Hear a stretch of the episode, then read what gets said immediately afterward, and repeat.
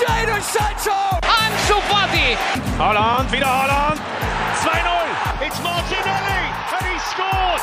Mira, mira, mira, mira, Lemar para João Félix! Golazo! C'est bien fait! Oh, le doublé! Le doublé pour Ryan Cherkit! four two finds Odegaard! Martin Odegaard! The opening goal! Bonjour à toutes et à tous, bienvenue dans le Formation Football Club, le podcast dédié aux jeunes joueurs, aux éducateurs et aux centres de formation. Comment un jeune joueur intègre un vestiaire d'une équipe professionnelle? Quelles sont les exigences du haut niveau pour lui? De quelle manière un entraîneur peut-il le guider sur le terrain et l'aider à se faire une place? Ce n'est jamais évident pour un espoir de faire la bascule entre son centre de formation et le groupe professionnel. On va tenter de comprendre comment les entraîneurs et les staffs fonctionnent pour les accompagner. On essaiera aussi de voir quelles sont les coulisses dans les clubs, qui prend la décision d'envoyer un jeune en équipe première. Pour répondre à ces questions, j'ai le plaisir de recevoir Oswald Tanchot, ancien entraîneur du Havre et d'Amiens. Avec ses nombreuses années d'expérience en Ligue deux, il va pouvoir nous en dire plus. Comment allez-vous, coach, pour commencer ? Bonjour Adrien, euh, bah écoutez, très bien, merci de m'inviter et, euh, et j'espère que je vais pouvoir répondre à vos, à vos attentes et éclairer euh, les auditeurs. On, est, on espère aussi, euh, c'est, c'est un plaisir de pouvoir vous avoir dans, dans Formation F C. Merci d'avoir accepté euh, l'invitation et de pouvoir raconter votre expérience. Euh, pour commencer, une question un peu globale, est-ce que c'est simple tout simplement d'intégrer un jeune joueur qu'il vienne du centre de formation ou d'un transfert euh, à son équipe quand on dirige voilà, un, un club de Ligue deux comme vous avez pu le faire ? Avant de parler de la simplicité ou de la difficulté, je dirais déjà que c'est, un, c'est toujours un plaisir, en tout cas me concernant, j'y vais toujours... Euh... J'ai toujours plaisir à, à accueillir un jeune parce que c'est toujours un, un challenge excitant, euh, lui faire faire ses premiers pas dans, dans un groupe professionnel, puis l'amener à avoir, euh, avoir un début de carrière réussi parce que c'est souvent, euh, c'est souvent un milieu très, euh, très délicat, on est jugé très vite, donc il, il faut réussir le, les débuts et, et là l'entraîneur est très important pour sentir le moment où il faut lancer le joueur et dans quelles conditions il faut le lancer, enfin tout ça, ça fait partie de la réflexion globale. Mais euh, c'est tout. Je dirais plutôt que c'est un, c'est un challenge au-delà de la difficulté, mais qu'on ne réussit jamais seul.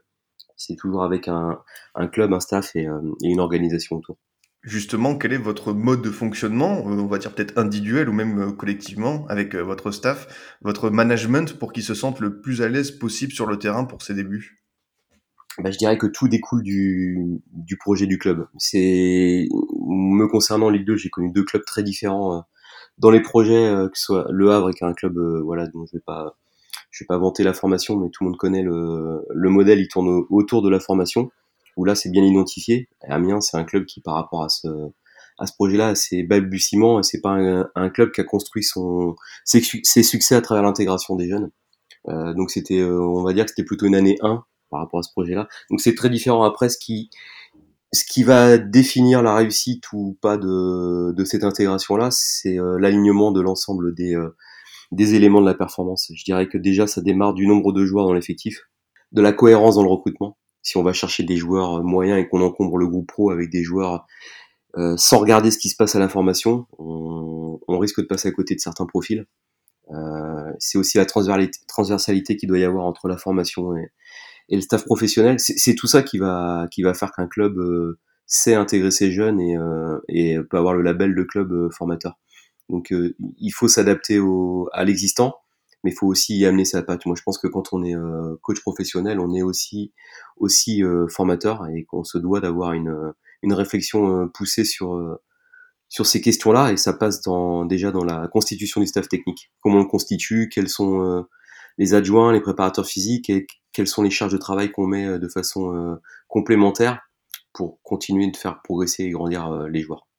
Justement, vous avez parlé de, de, de l'esprit formateur d'un coach. Est-ce que vous, vous avez un, un modèle ? Est-ce que, par exemple, euh, vous, vous estimez beaucoup un Arsène Wenger qui a été connu à Arsenal pour euh, fonctionner comme ça, pour essayer le, le mieux possible d'intégrer les jeunes joueurs ? Est-ce que euh, vous, vous avez un modèle ?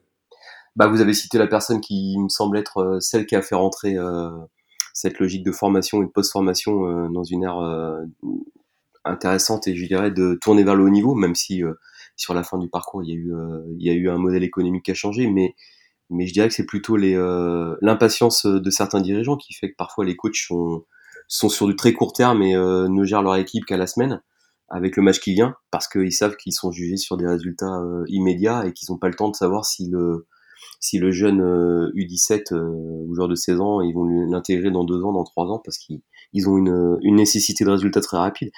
Euh, moi, c'est pas ma façon de faire. J'aime bien les projets qui se construisent et parce que j'ai un j'ai un parcours qui m'a amené à ne jamais laisser du bord euh, sur le côté parce que j'arrive euh, j'ai entraîné en D H, en N trois, en N deux, en national, et en Ligue deux.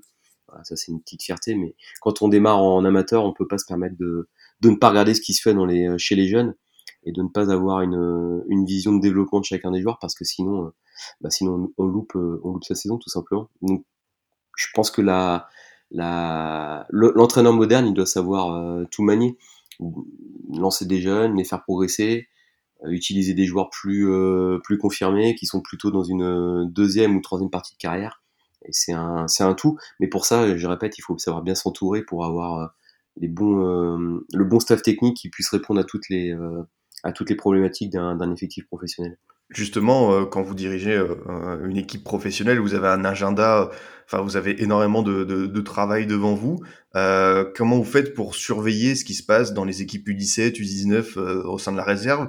Est-ce que vous y jetez personnellement un, un, un coup d'œil ou est-ce que vous faites entièrement confiance à votre staff, à, euh, aux, aux dirigeants du centre de formation, aux éducateurs en place pour voilà euh, avoir des informations sur les jeunes qui poussent? Alors au Havre, euh, sur les euh, sur les quatre saisons que j'ai passées là-bas, j'avais euh, dans un premier temps le rôle d'adjoint, donc j'étais j'étais en charge euh, de ce suivi-là. En tout cas, je m'y intéressais énormément. Ensuite, je suis passé numéro un. J'ai continué euh, d'avoir ce lien-là avec euh, la la direction sportive du centre de formation de l'époque. Euh, ça se passait très bien. Il y avait beaucoup de beaucoup d'échanges.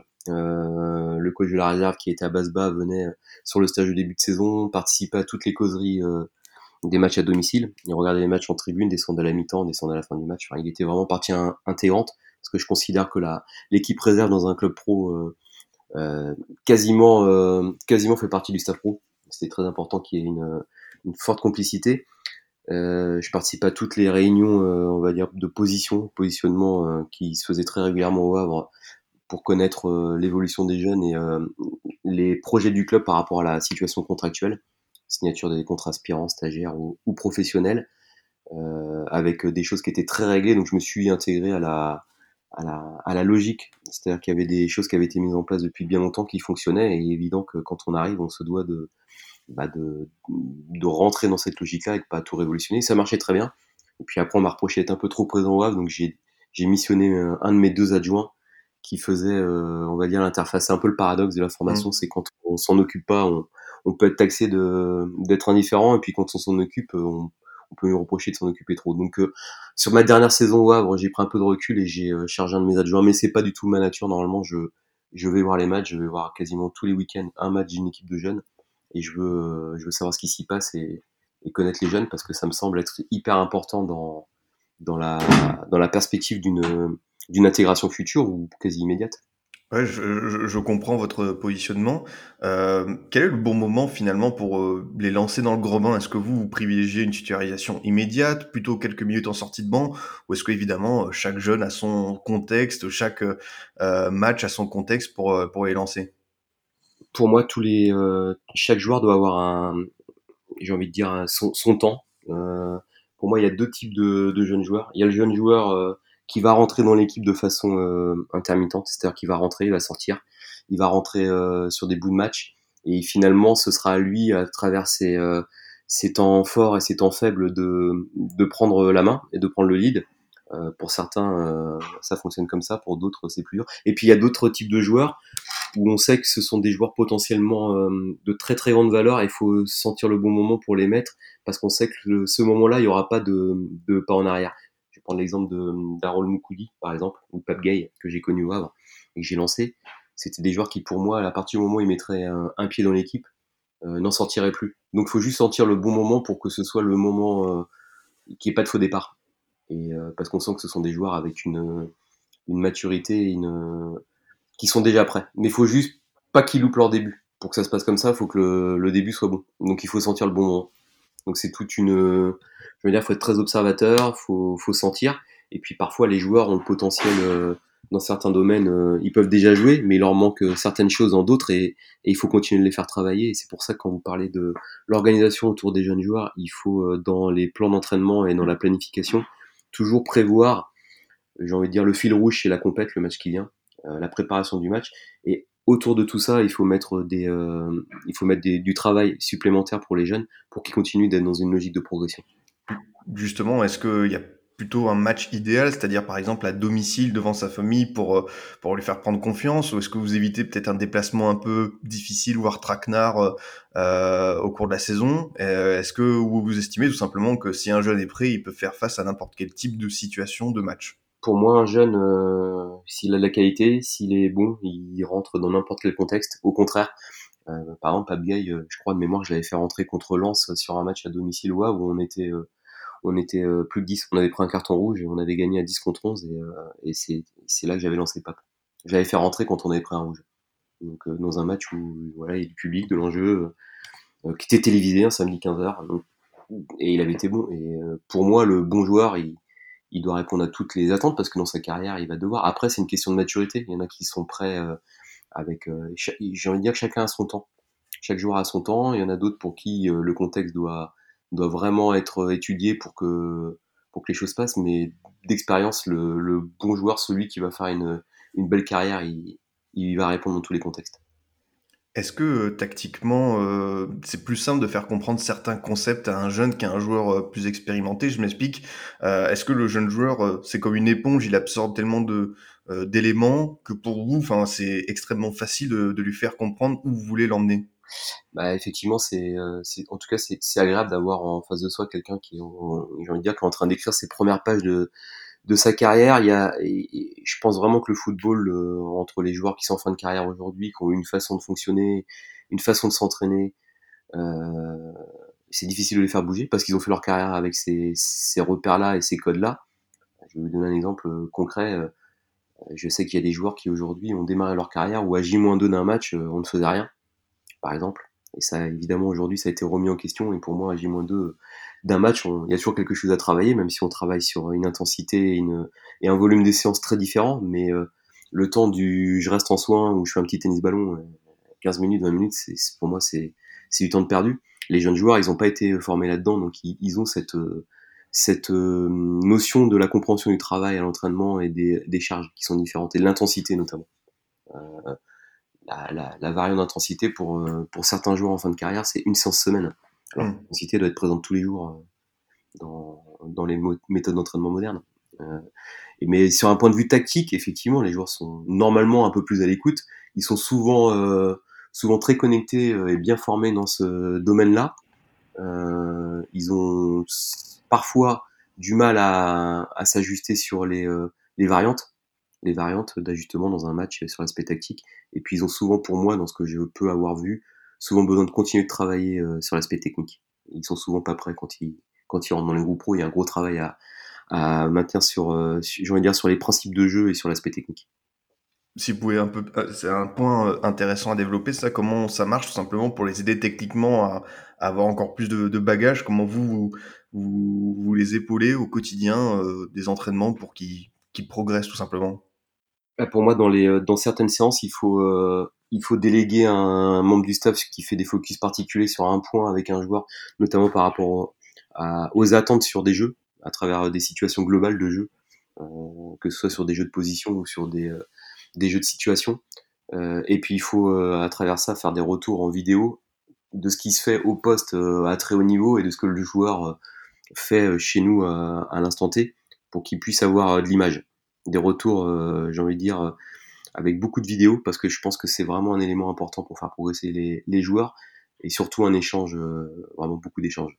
Voilà, je pense que c'est euh, c'est en passant de l'image à la mise en situation sur le terrain et, et à la discussion qu'on peut amener le joueur à, à, à vraiment progresser parce que c'est encore, je, je dirais que ça, ce sont des aspects sur lesquels on peut progresser très longtemps. Mais souvent, le jeune, il est... euh, Allez, je- voilà, je, je prends un élément très concret du jeu qui va sans doute vous parler. Hmm. Euh, par rapport à la formation des milieux de terrain notamment, où on a eu une période où euh, dans les ressorties de balles, on avait des milieux de terrain qui faisaient tous à peu près dans tous les clubs pro euh, la même chose, et les mêmes déplacements, pour pouvoir assurer les ressorties de balles basses, alors que le jeu est multiple et qu'on peut aussi le ressortir le ballon en mettant sa sentinelle euh, un peu plus haut euh, sur un côté ou euh, un peu plus écarté ou, euh, ou faire en sorte qu'elle ouvre un intervalle pour jouer un joueur plus haut. Enfin voilà, et moi j'avais constaté que notamment chez nous au Havre, on avait des milieux de terrain qui, qui étaient tous euh, dans les mêmes euh, sorties. Quand on bloquait le joueur, ça venait pas. Et le très haut niveau permet justement de, de montrer aux joueurs qu'il y a, il y a plein de façons de faire. par rapport à, hum, à des précédents échanges avec des éducateurs, ceux qui étaient vraiment dans des équipes E dix-sept, E dix-neuf, par rapport au dribble, à l'insouciance, il disait voilà, le- moi j'encourage évidemment le joueur à tenter, à oser sur le terrain. Il y a des zones où il faut pas le faire. Comment ça se passe euh, en, en équipe professionnelle? Est-ce que vous adoptez la même ligne, c'est-à-dire euh, vous encouragez le dribble, ou est-ce que bah, il y a des exigences, euh, vous êtes, euh, vous avez une approche plus prudente finalement? Non, je dirais que le, c'est- pour moi, ça me fait toujours un peu sourire d'entendre euh, des gens qui sont éducateurs et qui disent ça parce que je l'entends partout, mais je le vois jamais. C'est-à-dire que quand je vais voir des matchs, euh, j'entends plutôt des éducateurs dire euh, lâche ton ballon, ou, euh, deux touches, euh, ou une touche, ou ce genre de choses. Mais par contre, quand on en parle euh, à distance des terrains, euh, c'est vrai que c'est, j'ai l'impression que tout le monde euh, encourage le dribble et la prise d'initiative, ce qui est une bonne chose. Euh, J'aimerais que ce soit le cas. Euh, je suis pas sûr que ce soit euh, toujours le cas. M- Même si je pense que ça revient un petit peu maintenant. Euh, le, le drip, c'est évidemment une arme importante. Et je pense que quand on est euh, en pro, ce qui différencie, c'est c'est quand, comment et pourquoi euh, le dribble. Et pas euh, le dribble pour le dribble. Mais par contre, avant ça, je vois pas pourquoi un latéral ne sortirait pas d'un pressing en dribblant ou un défenseur central en conduite de balle. Euh, ça fait partie euh, des choses. Et s'il se trompe, bah, c'est le rôle de l'éducateur lui expliquer pourquoi à ce moment-là euh, le dribble n'était peut-être pas une option ou, ou parce qu'il était dans une situation où il était arrêté, il n'y avait pas de mouvement autour. Enfin voilà, tout- tout- tous ces éléments qui vont euh, amener le joueur à enrichir sa, sa réflexion sur, euh, sur le jeu, au même titre que parfois on voit des joueurs qui renversent, qui font des renversements de jeu, alors que le jeu est figé à l'opposé, il n'y a pas de mouvement, il n'y a pas de fixation, il n'y a pas de prise de vitesse. Et euh, voilà, donc le dribble, c'est comme tout le reste, euh, c'est à utiliser, mais il faut l'utiliser, se tromper, corriger et, euh, et avancer et se tromper. Et c'est vrai que si le joueur il vient en pro et que sur son premier ballon il essaie de dribbler et qu'il se fait piquer la balle et qu'on prend un but, bah, il risque de pas rejouer le match après, évidemment. Ça fait pas, c'est parce que l'enjeu n'est pas le même. Euh, Je, je- je l'entends euh, totalement. Euh, Coach, est-ce qu'il existe des passerelles finalement avec euh, les équipes réserves, les équipes U dix-neuf, dans le sens où, pour faciliter l'intégration d'un jeune, euh, vous avez parlé du Havre, vous demandez, pas vous demandez, mais il y a une logique sportive où on essaye de jouer pareil en équipe première euh, jusqu'en U dix-neuf, voire U dix-sept. Est-ce que ça se passe comme ça? Par exemple, vous avez parlé du Havre, euh, qui a justement cette identité de, de club formateur. Est-ce que ça se passe comme ça? Alors disons que sur l'équipe réserve, oui. Alors pas forcément sur Hmm. la, sur le dispositif euh, quatre trois-trois, quatre quatre-deux. Il faut laisser les coachs euh, utiliser leurs joueurs dans un processus de formation euh, euh, parce que ça c'est important. Par contre sur les, les principes de jeu, je pense que c'est les principes de jeu qui, qui donnent une identité. Euh, comment on ressort le ballon, comment on presse, euh, comment on anime euh, l'interligne, enfin tous ces éléments-là qui doivent faire qu'à un moment donné, il doit y avoir une- un langage commun pour que lorsque les jeunes euh, montent avec les pros, soient pas perdus. Euh, mais après, c'est évident qu'on peut pas euh, imposer dans des clubs euh, comme le Havre ou ailleurs le, la même façon de jouer dans toutes les équipes. Mais par contre, les principes, ils doivent être euh, reconnaissables et identifiables partout. Et, euh, et je pense que ce qu'a fait la réussite de certains clubs euh, formateurs, c'est ça. Mais les coachs aujourd'hui en pro, ils passent, ils sont pas là pour très longtemps. Donc ça serait, c'est c'est délicat de dire, euh, moi j'arrive, je joue à trois, euh, à trois axiaux, euh, tout le monde va jouer à trois, puis dans six mois c'est un autre coach qui va arriver, il va dire, moi je joue en, euh, à quatre derrière avec un losange au milieu, tout le monde va jouer avec les gamins, vont s'y perdre. Mais par contre sur les principes de jeu, je pense qu'il faut qu'à la formation ils soient bien identifiés pour qu'il y ait une- un label et un modèle. euh, voilà, on- si, si on veut des latéraux qui, qui soient capables de venir à l'intérieur, si on veut des latéraux qui doublent, des milieux qui soient capables de, de se projeter, enfin, voilà, il y a plein de, plein de choses qui font qu'on peut avoir les mêmes principes sans jouer dans, la même, dans le même dispositif. Mer- Merci pour euh, ces explications. Euh, pour un jeune joueur, euh, qui décide finalement de lui faire passer ce cap, de, de- de le faire euh, arriver en équipe première? Est-ce que c'est une concertation avec euh, les dirigeants du centre de formation, avec ses éducateurs, avec votre staff? Est-ce que vous pouvez un peu nous raconter les, les coulisses euh, de cette décision? Bah, disons que les, je, vais, je vais reprendre le Havre. Alors, le, le contexte amiénois était un peu différent parce que c'était un contexte Covid. Donc, les échanges et les matchs et les euh, temps étaient différents. Les, jeux- les jeunes ont fait beaucoup de matchs euh, amicaux l'année dernière. Ils ont fait, la N trois n'avait fait que cinq matchs, je crois, de mémoire.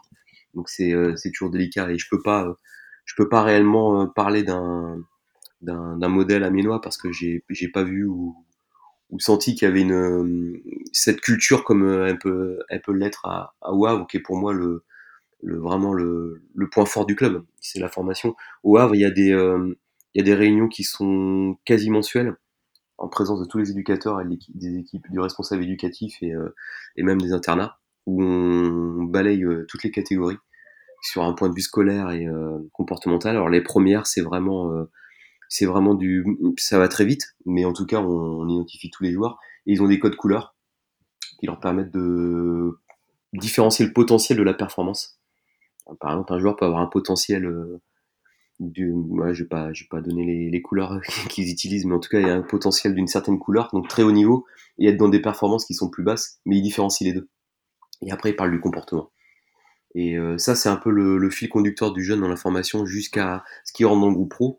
Et ça permet pour l'entraîneur des pros d'avoir euh, un peu les tendances euh, très rapprochées du joueur et comment il évolue, comment ses éducateurs le perçoivent. Et comme tout le monde est autour de la table, bah, le coach qui a eu un joueur en seize ou en dix-sept, et quand il entend parler avec les dix-neuf comment il se comporte, il peut apporter aussi sa, sa, sa pierre à l'édifice en, en expliquant euh, lui, sa relation au joueur, et comment il le voit et comment il l'a perçu. Ça fait que tout le monde connaît tout le monde, en fait. Et qu'il n'y a pas de... Il n'y a pas de, de surprise quand un joueur monte dans le groupe pro, on le connaît par cœur. Voilà, c'est ça, je pense, la force, euh, la force du projet euh, Havre sur la formation, et qu'il y a des éducateurs comme euh, Michael Lebaïf ou euh, Abbasba qui sont là depuis, euh, depuis très longtemps et qui connaissent vraiment bien la formation. Et c'est des vrais repères parce qu'ils ont, euh, ils ont des références par rapport à des temps de passage. Ils peuvent expliquer que tel joueur euh, qui est devenu un très grand joueur, a eu des temps de passage à dix-sept, à dix-huit, qui étaient ceux-là, et reprendre les documents. Enfin, voilà, il y a une vraie expertise. Ça, c'est une force. Donc finalement, ça se fait naturellement, c'est relativement fluide, mais comme pour toute euh, activité humaine, et ben, parfois il peut y avoir euh, des joueurs euh, qu'on n'attendait pas et qui passent, et qui réussissent, et qui font des très belles carrières, et puis d'autres qu'on attend, qu'on attendait, euh, qu'on attendait et qui ne le font pas. Et puis parfois, euh, parfois il y a des erreurs. On n'a pas cru dans un joueur, et puis il réussit ailleurs. Voilà, mais ça fait. Quand on est à l'intérieur de l'organisation, on sait qu'il faut avoir beaucoup d'humilité par rapport à la prise de décision parce que c'est, c'est quelque chose de toujours, euh, toujours très délicat et euh, c'est un exercice difficile. Ça, ça je, je le devine totalement. Justement, dans, dans le vestiaire, quelle est votre approche pour qu'un jeune joueur se fasse une place, se sente le mieux possible? Est-ce que vous, finalement, vous laissez peut-être ce, euh, ce rôle à votre adjoint pour que, voilà, il, il puisse se sentir bien dans le groupe? Ou est-ce que vous, vous prenez part à cette intégration euh, dans un groupe où il y a des, des, des personnes, des adultes euh, plus âgés que lui? Moi, je, ce que je dis toujours dans la réunion de début de saison aux équipes... Euh... technique, médicale, autour de l'équipe, euh, donc tout le staff, c'est que la, l'intégration des jeunes et des recrues également, mais, mais des jeunes qui viennent du centre de formation ou, ou de l'extérieur, euh, elle appartient à tout le monde. C'est-à-dire que de l'intendant au kiné, euh, tous ces, toutes ces personnes-là sont hyper importantes pour, euh, pour entourer, accompagner, rendre autonome, parce qu'en pro, euh, à un moment donné, il faut que le joueur devienne autonome. Euh, il est plus au centre de formation. Euh, toutes les routines qui sont mises en place sur les soins, sur le travail euh, entre les séances, ou après les séances, ça, c'est, il y a un premier trimestre, j'ai envie de dire, d'atterrissage en groupe pro. Par contre, il faut qu'on voit qu'au bout d'un moment, le joueur, il a compris où il était et, et qu'il travaillait aussi pour, pour sa progression et pour lui. Donc, j'ai envie de dire que c'est l'ensemble des gens autour qui sont importants. Par contre, le contact, euh, même si la, les adjoints, ces gens-là sont importants, ce qui compte pour un jeune, c'est le coach. Euh, on peut pas laisser ça uniquement euh, aux autres. Il faut avoir des temps euh, en tête-à-tête avec le joueur et des échanges et créer une complicité parce que sinon... Euh, si on parle jamais aux joueurs, bah, ils se sentent, ils se sentent pas, pas regardés, pas, ils se sentent pas intégrés dans la structure. Donc il faut que le, le coach principal, le coach numéro un, soit aussi celui qui, qui va vers. Merci pour ces explications justement sur la génération euh, actuelle. C'est euh, voilà de jeunes, des jeunes joueurs avec euh, leur code. Euh, ils sont très présents sur les réseaux, réseaux sociaux notamment. Vous personnellement, vous leur dites quelque chose à ce sujet, vous les mettez en garde, ou vous estimez que ce n'est pas à vous euh, de, de les prévenir sur ça? Si, en tout début de saison, il y a une réunion euh, qui est globale, qui, qui concerne l'ensemble des joueurs. En tout cas, moi, je tenais à faire cette réunion-là pour la communication. Quand on parle de communication euh, dans le football aujourd'hui, tout est communication. Que j'explique souvent aux joueurs, un, un remplaçant qui fait la tête parce qu'il rentre pas, ou un remplacé qui sort et qui m'a coupé dans une bouteille, c'est de la communication. Euh, des fois, ça crée des, des problèmes là où il n'y en a pas. Euh, les réseaux sociaux, évidemment, la communication avec la presse, la communication avec l'environnement aussi autour du joueur, parce qu'on sait souvent que, que c'est cet environnement-là autour du joueur qui, qui des fois, relaie des, euh, des états d'âme ou des choses qui sont nuisibles à la carrière. Donc, il faut tout maîtriser. Et une fois qu'on l'a fait pour l'ensemble du groupe, il faut que la, les gens qui sont en charge de la communication euh, au club prennent tous les plus jeunes et qu'ils leur expliquent la gestion de leurs réseaux sociaux.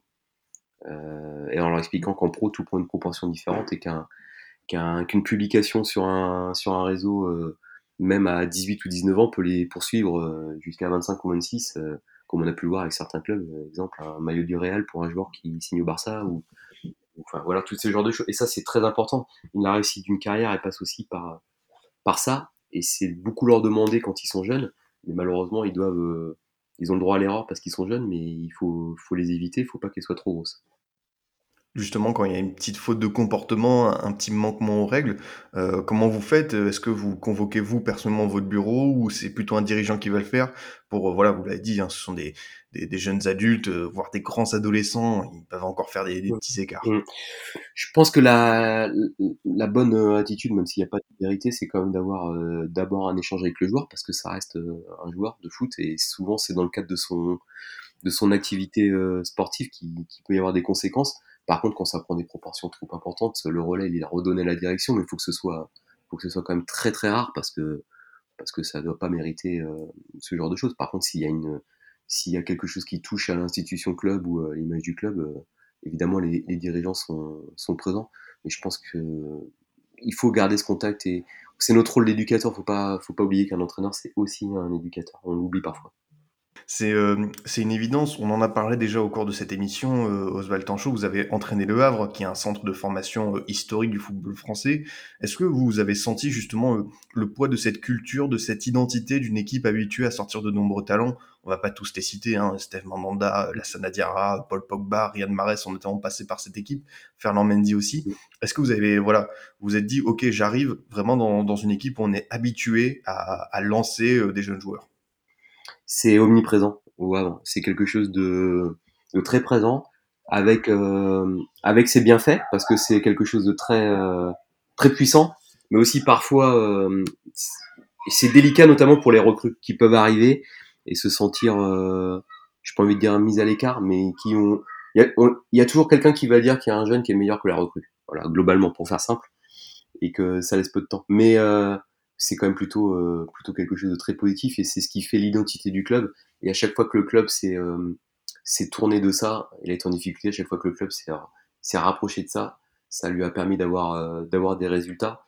Maintenant, le ce que les gens doivent comprendre euh, dans ces clubs formateurs là, c'est que le contexte euh, le contexte général et, et je veux dire économique du football euh, aujourd'hui n'est plus favorable aux clubs formateurs comme le Havre, parce que le premier contrat pro de trois ans, parce que les joueurs avant même d'avoir signé euh, peuvent partir, euh, et ce n'était pas le cas euh, quand le Havre jouait en Ligue un. Il gardait ses joueurs, euh, j'en parlais souvent avec les dirigeants à l'époque, les joueurs partaient quand ils avaient cent cinquante matchs euh, en pro. Nous, euh, au Havre, on avait tendance à toujours dire que le joueur nous devait à peu près euh, une phase aller ou une phase retour. Dès qu'il avait commencé à jouer sur six mois, il partait. Donc, euh, donc c'est difficile de performer euh, sportivement, économiquement, quand on a un club formateur, parce que le bon modèle, c'est de garder tous ces jeunes formés au club trois ans. Et on est quasiment sûr d'avoir des résultats, mais ça n'arrive jamais. On a parlé aussi de, de, de Pape Gueye, euh, qui est un jeune que vous avez très très bien connu euh, en, en Normandie. Euh, quel est votre regard tout simplement sur son évolution aujourd'hui, titulaire à l'Olympique de Marseille, euh, dans une équipe où Sampaoli a, a des idées, a des principes de jeu euh, portés vers, vers l'avant? Comment vous, vous voyez tout simplement son évolution, sa première euh, grosse saison en Ligue un? Ouais. Bah, Pape, c'est quelqu'un qui, euh, qui était, euh, pour moi, différent dans, dans le sens où c'est un passionné de football, travailleur, humble, très bonne attitude euh, au travail et euh, au groupe.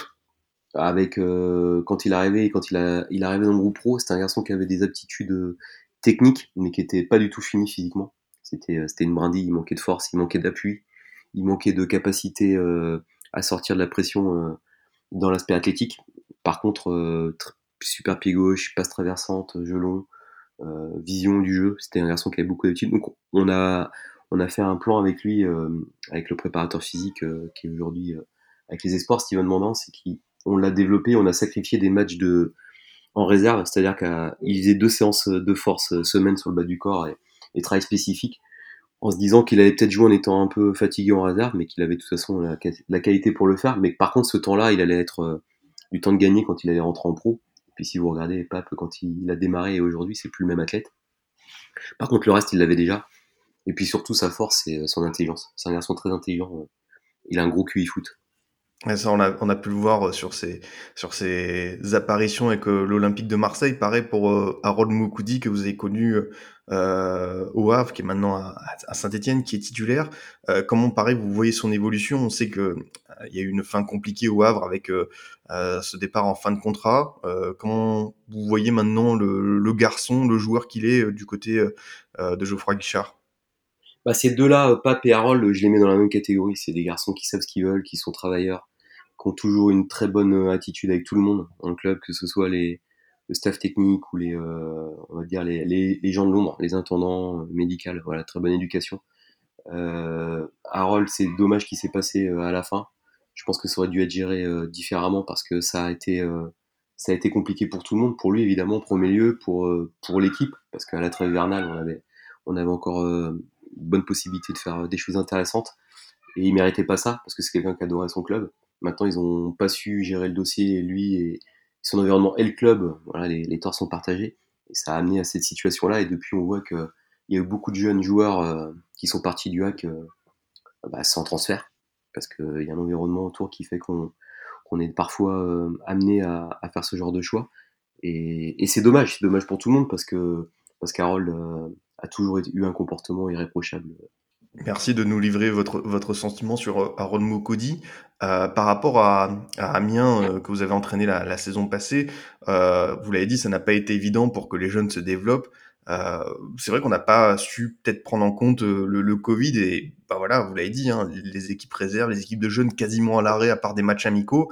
Euh, de l'intérieur, j'imagine pour vous c'était très particulier de pouvoir euh, se dire allez peut-être tel jeune je vais le prendre alors que voilà il n'y avait pas forcément euh, beaucoup beaucoup de, de matchs de compétition dans les jambes. Alors ce qui s'est passé à Amiens, c'est qu'il y a eu une intersaison euh, que vous connaissez avec une descente euh, euh, qui, qui s'est jouée aussi sur des euh, dans les dans les tribunaux, en tout cas dans les commissions. Euh, quarante-deux joueurs, des joueurs qui voulaient tous partir, une intersaison avec des joueurs qui n'étaient pas là. Enfin, ça a été un ça a été un bazar euh, qui a été très long, surtout que le mercato fermé en octobre l'année dernière. Donc on a été obligé euh, au départ avec Lucas, puis, puis moi dans la foulée avec mon staff, euh, de, d'intégrer des jeunes pour pouvoir tout simplement jouer des matchs amicaux, parce qu'on n'avait même pas assez de joueurs.